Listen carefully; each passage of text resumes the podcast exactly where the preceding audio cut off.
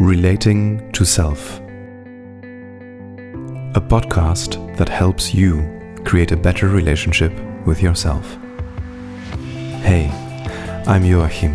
Welcome.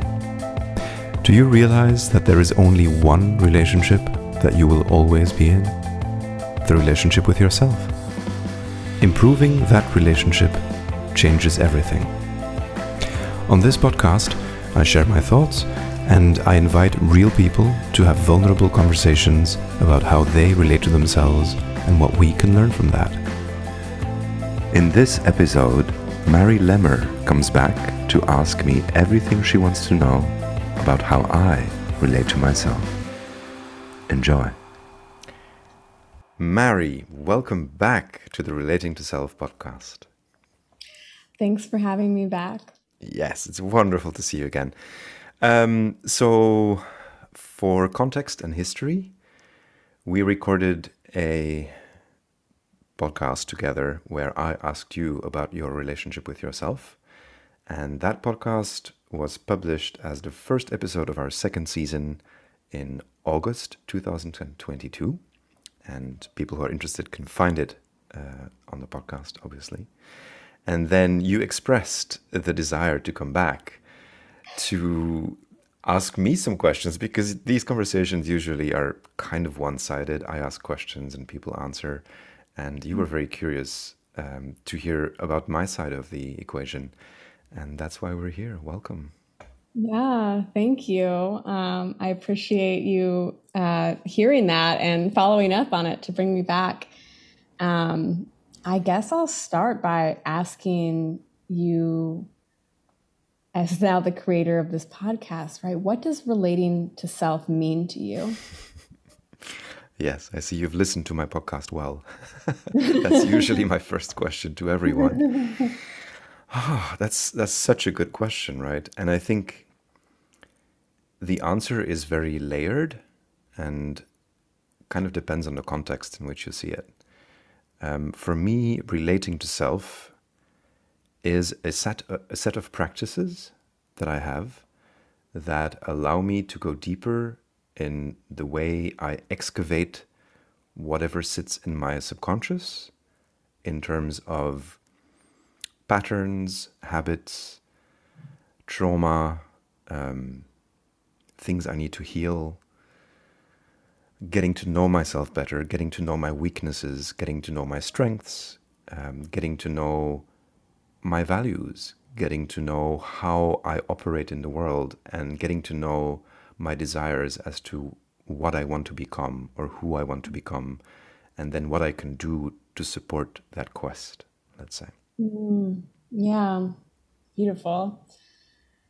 You know, from our conversations, right, and that I'm involved in improv, right? And in improv, we have this saying, say yes and, mm. which is all about acknowledging the reality of what is and then building on it or doing something about it. And so what I heard you just say is relating to self is a lot of un, like self-awareness, right? And, and knowing things about ourselves. And, and so that we'd say is the yes, right? This is this acknowledgement of like, this is something about me, or this is something that is true to me or I value or whatever. I want to I want to know about your and. So once you know these things about yourself, then what? Wow, that's such a beautiful way to frame that question. Thank you. um, well, I guess what comes up for me is that there are two aspects to the and. One aspect is um, walking the path towards what I want to become internally, right? So it's taking stock, like what is real for me right now? How do I feel? Um, how do I think, you know, all these things. And then I have some kind of a mental model of perhaps something like, oh, I would like to suffer less from a feeling of not being enough. That could mm. be a mm. sense that I have, like, oh, okay, you know, I have this feeling sometimes that I'm not enough, and I wonder where that comes from and how I can improve that. So that's the and. The and is what can I do to move towards a place where I feel more enough than I already do. Mm. And then the mm. second part of the and is to then go into the world and practice what I have discovered in myself or the ways in which I have learned to be more comfortable with what's true about myself, including the well, especially I would say the the more ugly parts of myself, right?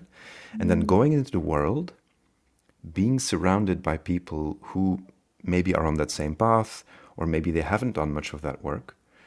And I feel what's what's difficult for me sometimes in the in this end is that I am quite empathetic and that when when I am around people who maybe are not as compassionate with themselves as I would like to be, then there's mm. a danger for me to revert into patterns I used to have. And so that's the second and that is holding that space for myself, practicing. It's almost like a gym routine, right? It's like practicing my relationship with myself while out in the world, while under stress, or while in contexts or circumstances that are difficult. Yeah, wow, thank you for that. Um, that is, I think that's why change can be so hard, right? And when we want to when we want to work on these things because of the the outside world, right, in our environment and the people in our lives, um, because we can we can sit in our room and be like, all right, I believe in myself more, right? But then when we go out and our re- those old patterns or old beliefs are reinforced, it can be much it's much harder to uh, adopt those new beliefs or behaviors. So I'm curious if you found in that pursuit, if you found things that are helpful in that practice, whether it be something like changing environments or telling people that you're working on something um, in yourself or any other sort of i guess um, little little hacks or things that you've noticed can really help you in that process of that second and. Yeah um, obviously i speak about this all the time whether people want it or not. It comes up in conversation all the time because i guess having really gone deep into this relationship with myself, it has become some kind of a lens through which I see the world. So, very often, when I am in situations that perhaps are more difficult with other people, I revert to using that lens and mm. looking at things from, like, wait, what is difficult here from a perspective of a relationship with myself? And that automatically has the benefit that it makes me 100% responsible for my own experience again. Because i think that's one mm. of the bigger problems out there is that people have weak boundaries or not very healthy boundaries and so they project responsibility for their well-being onto others and i think that's mm. always problematic. So mm. asking the question what does the situation look like from the lens of relating to myself automatically brings it back to it's my responsibility to make sure that i am in a good place that I feel well, that my well being is not compromised. Um, so talking about it with people definitely is, is one of the things that, that helps the most. Um, the other aspect of that, I would say, is that it's basically just the, the result of cultivating more, more self awareness through meditation that allows me to have more space, let's see, let's say, between what's real, what happens, and my reactions to it. Mm-hmm. I feel like mm-hmm. there's there's more and more of a buffer between that. So before I automatically react to something, I can take a bit of time and then think or let it sink in or tune into my body and go deep and feel feel like but wait what is it that is real for me in this situation and then come mm. from that mm. place mm-hmm. yeah that's so um, wise and profound. And I really like what you said about um, the we are responsible for our own well-being and and those boundaries uh, sometimes get a little cloudy. Um, and I think it's this is so poignant in society today with what's everything that's been happening on a global scale and in different communities where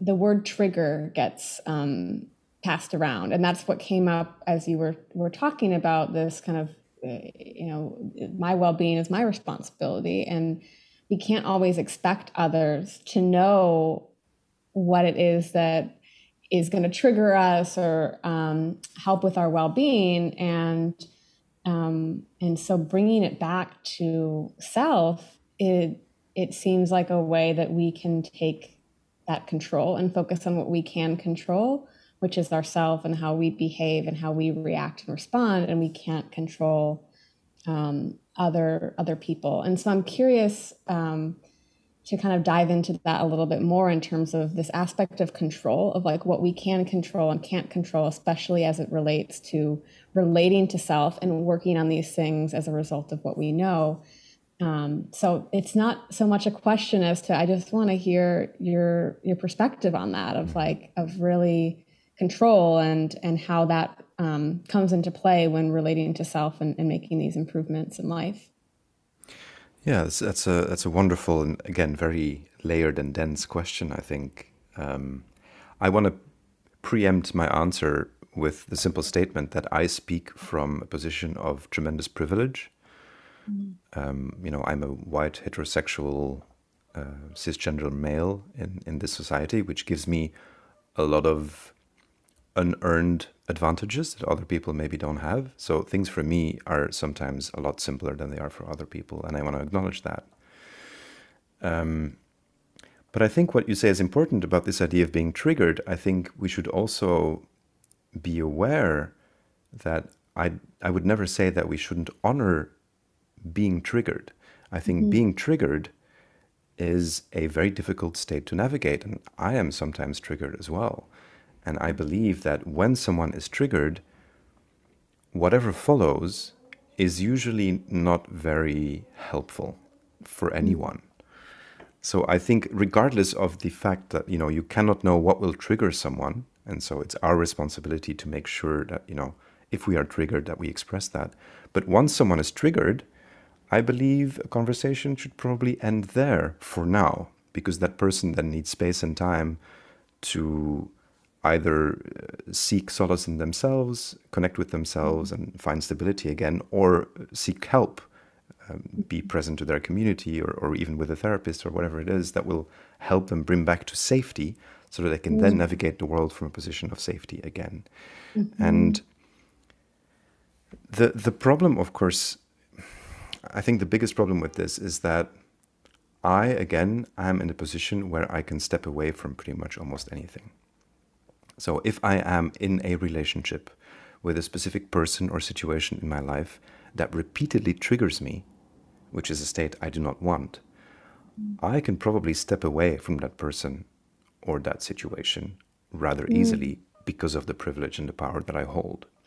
And. I am aware that that may not always be the case. I think, for example, of students who are in a university trying to finish a degree with a professor that continuously triggers them in some way, that may be a very tricky situation to navigate. Because in that case, from my perspective, if it happens too often, I would say is step away. But that also means giving up on the degree or finding another university or something like that, which may be difficult or hard or impossible depending on the situation.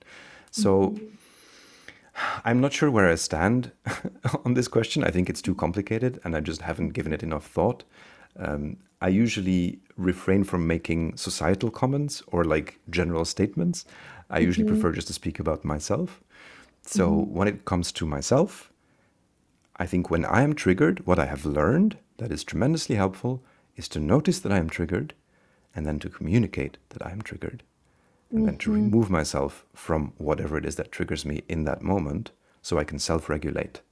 And to mm-hmm. then come back from a position where I feel empowered again and then talk about like hey you know we need to talk about how this situation triggered me and why it triggered me and i want you to understand this and if you care about me then maybe you can help me navigate these issues in a way that doesn't trigger me how do you think about that how do you see that and mm.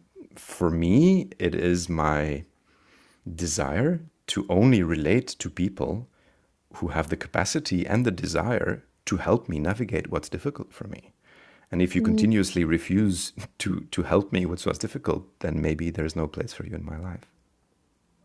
I want to like basically write out what you just said and like have it on a plaque that I can look at every day. I think that that is such and and I want to also point out, I really um, appreciate how you shared. Um, you know, there's we the generalizations like it's it to not make generalizations because everyone's position and where they're coming from in this is unique and i'm bringing it back to your your own experience and your own way of handling these situations that's the piece where i'm like i know for at least myself i'm like i could use that reminder right it's like if someone really cares about us and we tell them that something matters to us and or it's bothering us in some way if they truly care about us and they have the capacity to then they'll work with us on it. And um, and if not, then that's a gift of information to us to know about where that person is at and where they might play a role in our lives. Um, so I just find that like so. I just I'm picturing on like a little uh, social media meme, right? One of those lovely reminders of of what we can do in these situations. Um, so thank you for sharing that. I want to ask a really now I know that was a layered and deep question, and now I have one that may come across as less layered and deep, but probably could be that way, um, uh, depending on where you take it. Uh, do you think you could ever know too much about yourself? Oh, wow. I'm trying to like understand what that would look like. What would happen? What would be the the negative effect of knowing too much? Do you have an idea of what I guess is? I picture it as a, um, you know, I, I have a lot of like comedic, uh, I come from a lot of comedy, you know, comedy writing and thinking of story. And I imagine a, almost like a comedic movie where the character knows so much about themselves that they almost have this like their subconscious is like right there with them next to their conscious being like oh this is how you react this is how you will probably react to this because of xyz that happened in your past. And just like just so much self knowledge that it's to the point of like everything in your day has a reason and a story and you know why it's there it, to the point of maybe i guess for me it's like it seems almost exhausting. Like there could be like so much that it's hard to even just um to like is there ever a point to like tuning some of that out? And how much is too much? And when do we just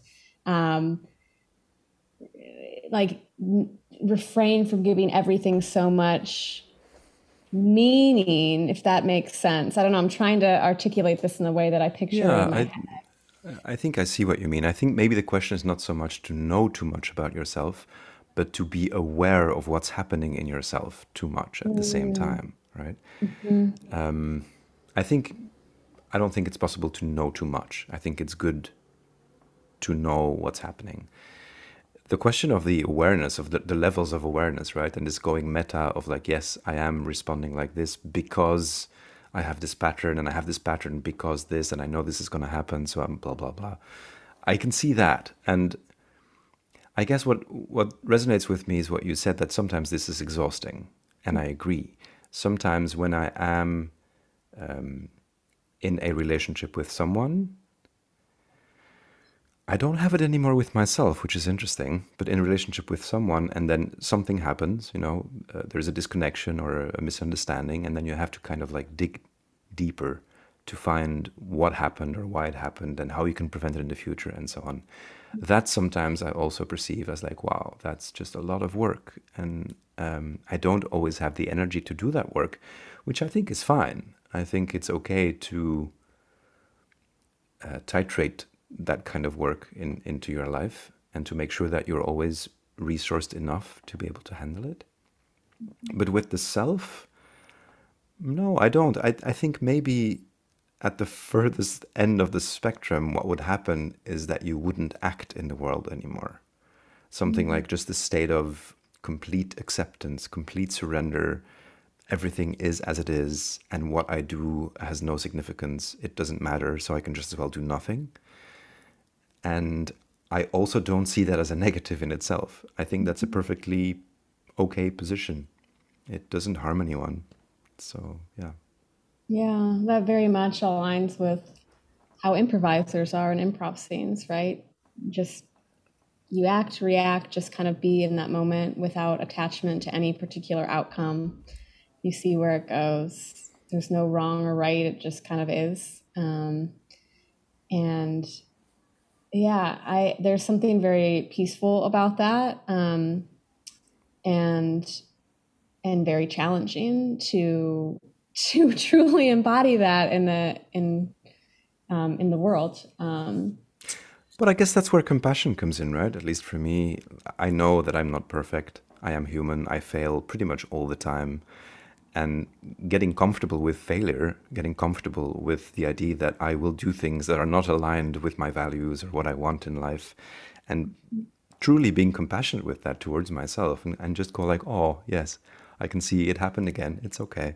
And yeah. so in that sense, I don't think there's a there's a danger of ever knowing too much or being too aware because uh, looking at the data that I have about myself, I continuously fail anyway. So it's okay. Yeah. And that game of just trying and failing and getting up again and keep going basically. And I think I don't know anything about improv. I won't pretend, but I guess the keep going part is also crucial to an improv scene because you can't yeah. stop, right? You, you you have to keep working with what is.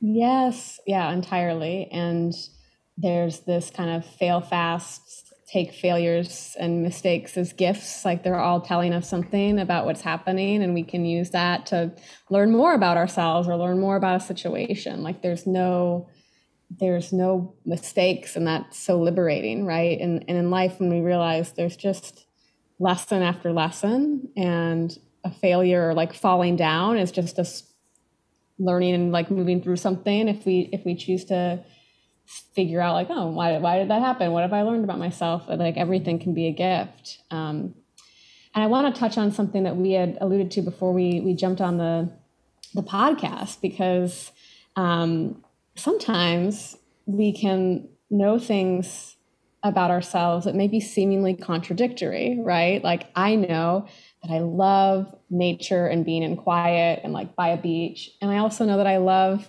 being in cities where there's people of that I can meet and connect with and and so these two things seem so contradictory. How how does one make a choice about where to put themselves in a situation like this? So I'm curious if you have examples from your own life of times where you learn things about yourself that are seemingly contradictory and like how you've navigated that? Yeah, great question. Uh, first of all, yes, this happens all the time.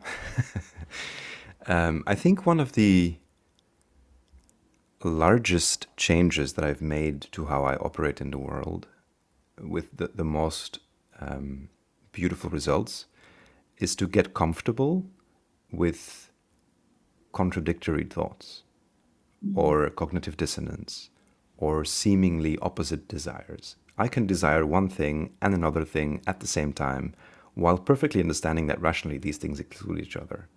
Mm-hmm. And that's okay. I used to be really stressed about that. That used to create so much tension in me because I thought this is not good. I need to be coherent. I need to be consistent. There needs to be one clear line of thought that kind of brings me from one point to the next. And so just forgetting about that and getting comfortable with all kinds of contradictions and dissonance in myself, that just gives me so much space. So, yes, I have feelings and desires like that too. And I think they are quite universal. As you named, like the, one of the big ones is I believe for me, the most nourishing environment is something like a forest, maybe near a river or the sea, right? And yet, I have never really lived in an environment like that. Why is that? Because, well, that's not what the world is optimized for. It's really mm-hmm. difficult to find such places. If we find them, then they're usually out of reach financially. And even if you could afford them, there's tons of other things that we value or desire that aren't available in spaces like that. Like, for example, a rich social life or going to see amazing culture or eating great food or being exposed to a certain type of art. And all these things are important as well. So I've come to terms with the fact that I cannot create one situation for myself in which all my desires are met. Mm. And that's a very simple kind of understanding like, ah, I see what's happening. I will always have desires that are not met. Mm-hmm. But what I can do is to be as true as possible to myself in each moment as to the relative importance of those values. Mm. And so sometimes I will feel, yes, right now It's more important to me to be around amazing people. This is why, at the moment as we speak, I am in London, not a city that is known for its calming effects on my nervous mm-hmm. system. And I am sitting with the discomfort of my nervous system in London because I think it's worth it, because the quality of the conversations and the people that I meet here are substantially important to me. And I know mm-hmm. that this will change. At, in the very near future, probably in a couple of weeks, something will shift inside of me, and I will feel like, yes, but my nervous system really needs some space and time alone right now, and some mm-hmm. quiet and some peace. And then when that happens, I know that I have the capacity to take care of myself. I know that I will make this happen for myself. And so my only task is to remain in touch with my body and my desires and then decide which ones feel the most pressing right now. Mm-hmm. And then, of course, it's not always possible to give myself what I need in each moment, but at least that's something I can optimize for. Yeah, wow. Um, I think this is another uh, segment that I want on a plaque. Just, you know, remind, right, of the. Uh, to, to to to be aware of those contradictions and or to be aware of the multiple truths right you can want these things and then also being able to decide what's important at this moment and knowing that it can change and being open to that to change. I i i wonder about this concept of the cottage. I don't i don't know if it's as popular in, in other parts of the world but this idea that people would have like a cottage that they would go to um, you know to relax and rejuvenate. And i i think it's so it, it makes sense right? People um, we know from nervous system science too that the nervous system can regulate in in different ways and get into some like a chaos mode. So it um it makes a ton of sense. And i'm especially curious because all of you said like i'm like yeah i'm like nodding my head. This makes so much sense. And then there's this i'll call it the like the additional person or people in our lives where now we've got two individuals or multiple individuals like in a family that all have different needs at different times. And maybe someone really needs to get away and go to the country for a while. And someone else is like no i need the city i need the social life. But then these two people are in relationship or in family how we navigate that knowing ourselves and relating to self while also relating to someone else and trying to make that work. So I'm curious if you have any thoughts about that you'd like to expand on. yeah, sure. Um, I'm probably not the best person to ask in the sense that I think if I look at my my attempts at creating meaningful partner relationships yeah, I I, ha- I don't have the the most excellent history with that. Um, and of course, for, for me, it's very clear that this comes mostly from the long road I have been traveling of healing myself from my core traumas. And I think that's, that's why this happened. But from where I am now, I would say that I don't see that as a problem because I operate from the assumption or the model that each person is their own. And each person has a responsibility to take care of their needs and to make sure that they are in, in their place of well being. In a relationship, I think I see many people making what I perceive to be large compromises to their well being for the sake of what they think is the relationship or the mm. partnership right? They make this concept outside of themselves that they then give certain agency to. And they submit themselves to the agency of the relationship or the partnership. And for me, this this is something that points toward a certain kind of codependency. Mm. I would think that, or I would hope to have a relationship in which, when my partner feels, wow, I really need to be among trees right now, and I feel, wow, you know, I really want to have uh, wild dances in clubs this week, then I don't see why we just don't do that mm-hmm. each on our own. There is no rule that people in a partnership have to uh, do everything together. And I see some people doing that, and I always wonder about like maybe that's okay. Maybe some people have just aligned desires, or they don't mind giving up their needs for for their partners. But for me, ultimately, now I just don't understand anymore why we just couldn't do the things that are important for ourselves. And then, of course, what you're looking for is a partner with whom, at least some of the times, you're aligned in what in what you desire to do. Otherwise, yeah. you wouldn't choose to be with that person. Um, so I think a healthy balance between doing things together, uh, co-creating certain modalities of being together, but then also having ample time alone to do what is needed, to do what we crave. I think that's a healthy way of approaching that. Yeah, I think I think there's a lot of wisdom in that, um, and find myself agreeing with a lot of what you said around the importance of having your own thing too. It's okay to do things alone, even if you're in a relationship, whether whether it be a romantic relationship, a friendship, or a family relationship, right? To you know, go on a family trip somewhere and one person wants to go kayaking and the other wants to go to an art museum, like, great, go kayaking, go to the art museum, let's have dinner together and talk about our experiences, yes, right? Yes. I also um, have to say, obviously, again, I speak from the position in which I don't have children. I imagine once you have a family and there are children involved, everything changes. Because at, yeah. at that time, there's a completely different kind of set of rules of, of how you need to navigate those situations. So I cannot say anything about that. Yeah, of course, and uh, it's always from our you know you know our own experiences too. Like we, and I think that's also how we learn too is to learn about how does someone else approach this. That's why I'm like I think that's what really inspired my initial desire to talk to you and ask you some questions because as you were asking me questions, I'm like I'm really curious how he views this, you know, and what you know because I think that's also I find that helps me either shape and strengthen my own views on something or opens my mind to oh like some maybe i could think about this in a new way or something that i hadn't learned before. And i think especially as it involves relationships with ourselves and with other people there are so much that that we so many rules that we don't need to have or that that can be changed and if we know that it's possible like if we know something's possible or that it works for someone else like oh yeah maybe that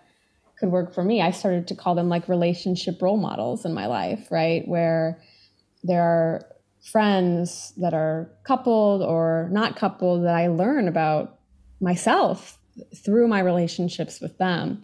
And so uh, i'm curious for you if there are if you have these relationship role models in your life are there people in your life that you find that you're learning more about yourself in relationship with them.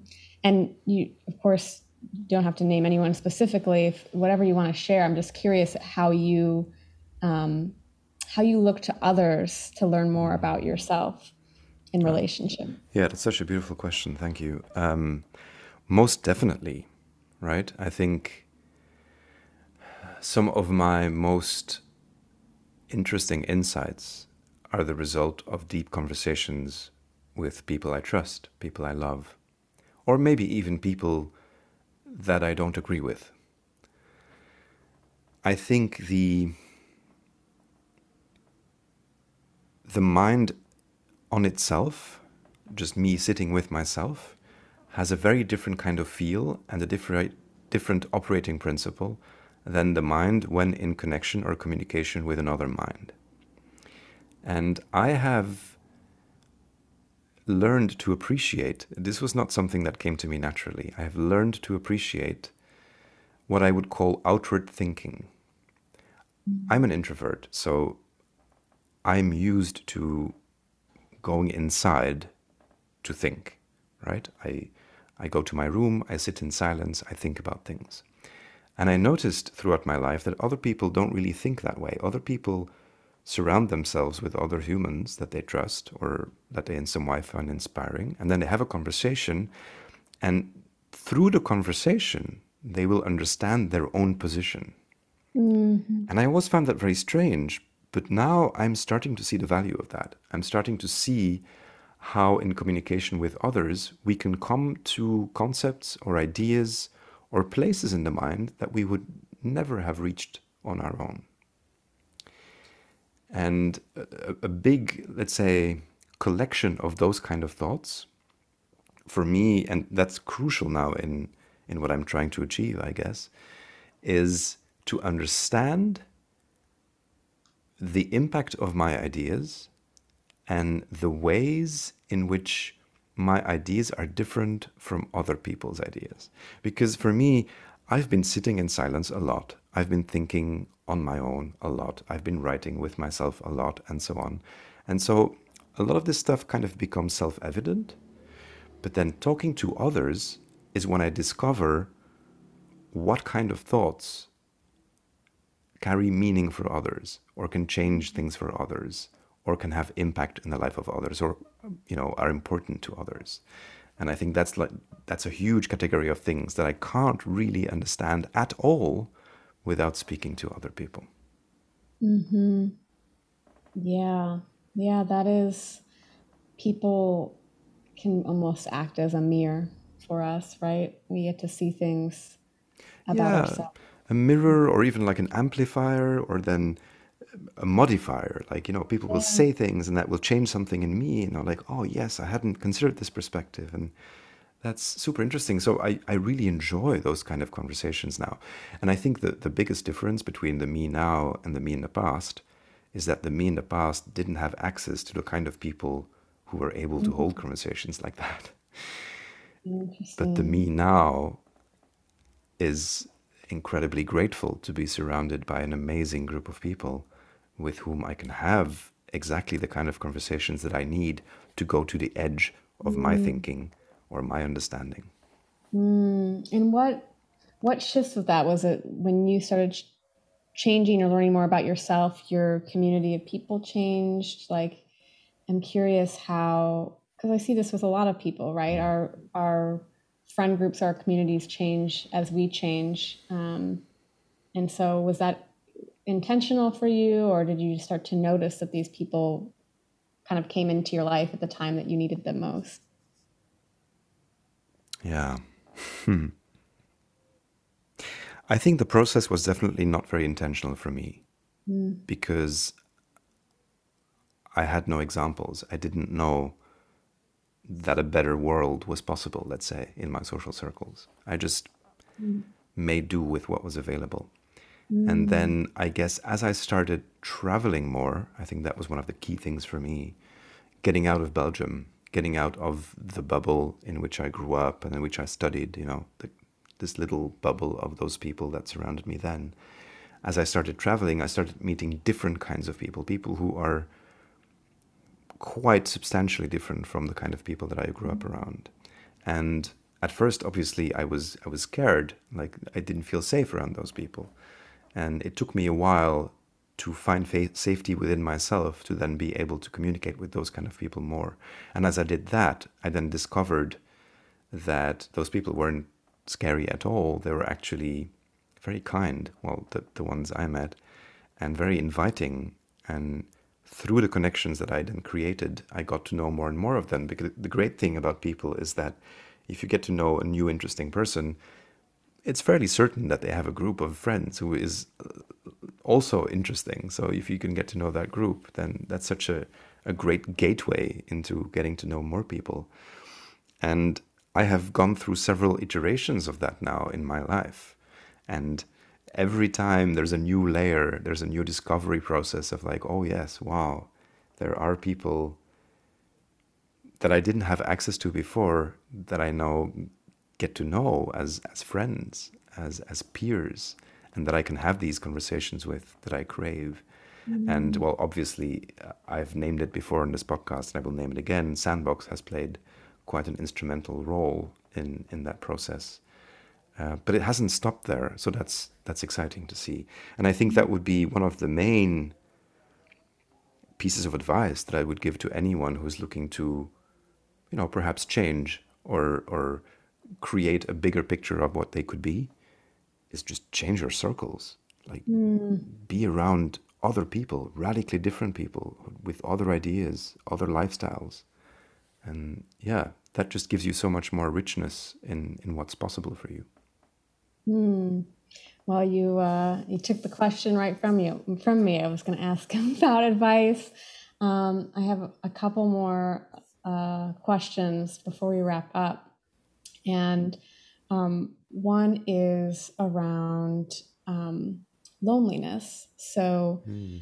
Uh, I was reading some research around, I think it's like, I mean, more than half of people report feeling lonely. And the pandemic has exacerbated a lot of people's feelings of loneliness.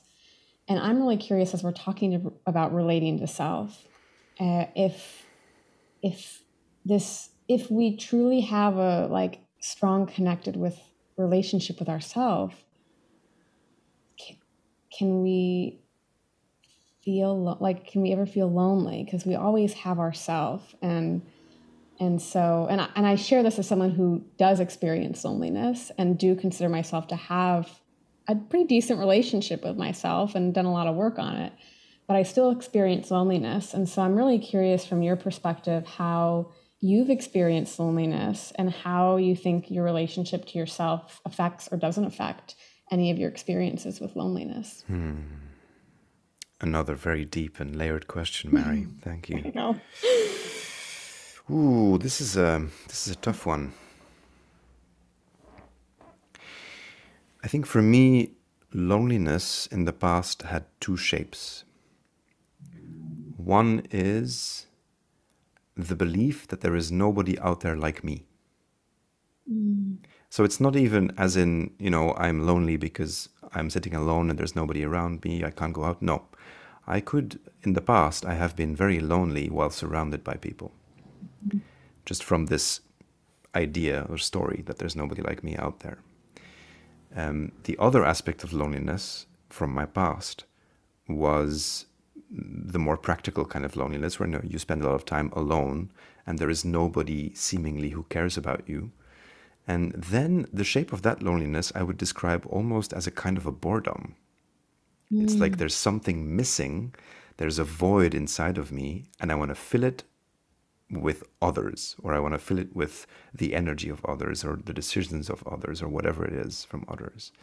And I think that's what I would name as loneliness in those moments. And I'm not sure. I'm trying to like parse this word loneliness. What does it actually mean? Mm-hmm. But I think the first, which I would call like the existential kind of loneliness, was definitely the, the worst part for me. That was the thing I suffered from a lot.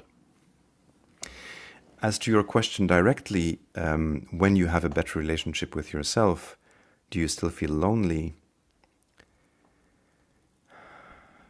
I sometimes still experience feelings that I would describe as loneliness. Yes. And I think that happens in moments when I haven't been mindful of my needs. Mm. On the other hand, I think loneliness is mostly about belonging, not so much about presence. And as I cultivate belonging to myself more and more, and I say this in almost like a literal sense, right? I say this in terms of I belong to all my other personas. I belong to all parts of myself.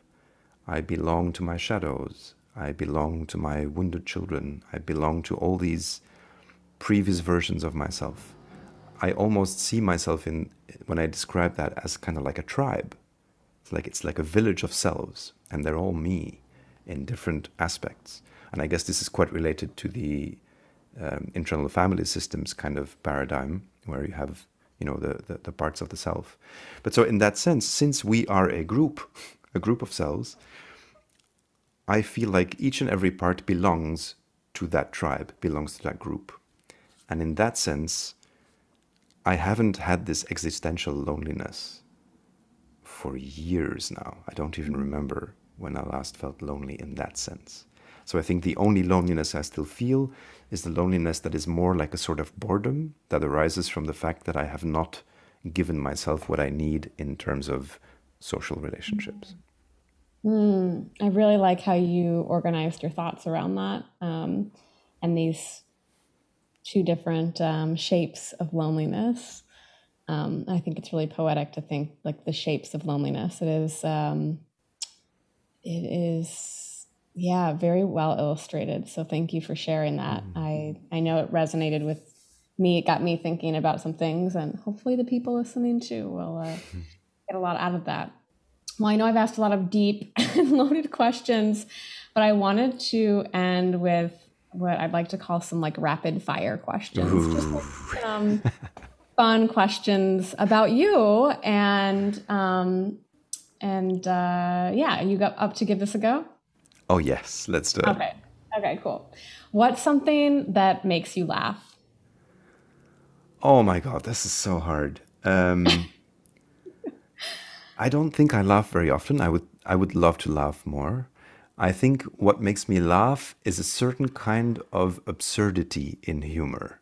Mm. So like specific shows or people or books and sometimes one idea stands out and then I laugh.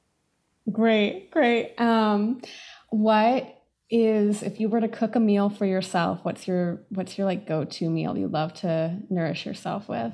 Pasta, 100%. Probably uh, pasta alla norma, which is with eggplant and tomato sauce and basil and some cheese. Amazing. Um, if you were to take yourself on a date, where would you want to take yourself? to a restaurant, of course. Preferably a nice restaurant with like a beautiful, well designed interior and food that is prepared with care and love. What's your favorite activity to do by yourself? Or one of the favorite activities you like to do mm, reading. reading. Yeah, reading and reading fiction specifically. Okay. Uh, if you were to go on a solo trip, all expenses paid, mm-hmm where would you like to go? Japan. Amazing. Thank you. Thank you so much, Mary. This was fun. Yes, definitely. Thanks for uh, sharing so many of your wise thoughts and perspectives. And I definitely learned a lot in listening to you. I feel really grateful that you were open to turning the tables a little bit here. And I hope that the listeners also um, learned a few things and enjoyed the conversation. I'm sure they will. Mary, thank you so much. I feel so much gratitude for you for showing up in this way, for having expressed this desire, for then actually acting upon it. I think this is wonderful. Um, yeah, thank you so much. Um, in the show notes, we will also refer people to the episode where I ask you questions so they can go and listen to that as well. And then also, that episode has all the information about where people can find you, find, read more about your work, and so on. Um, so, yeah, I will do that. Thank you. Thank you, Mary. If you've enjoyed this conversation, please subscribe to the podcast. You can also read more of my thoughts on Twitter. I will post a link in the description. And if you are interested in improving your relationship with yourself, please subscribe to my email list at relatingtoself.com.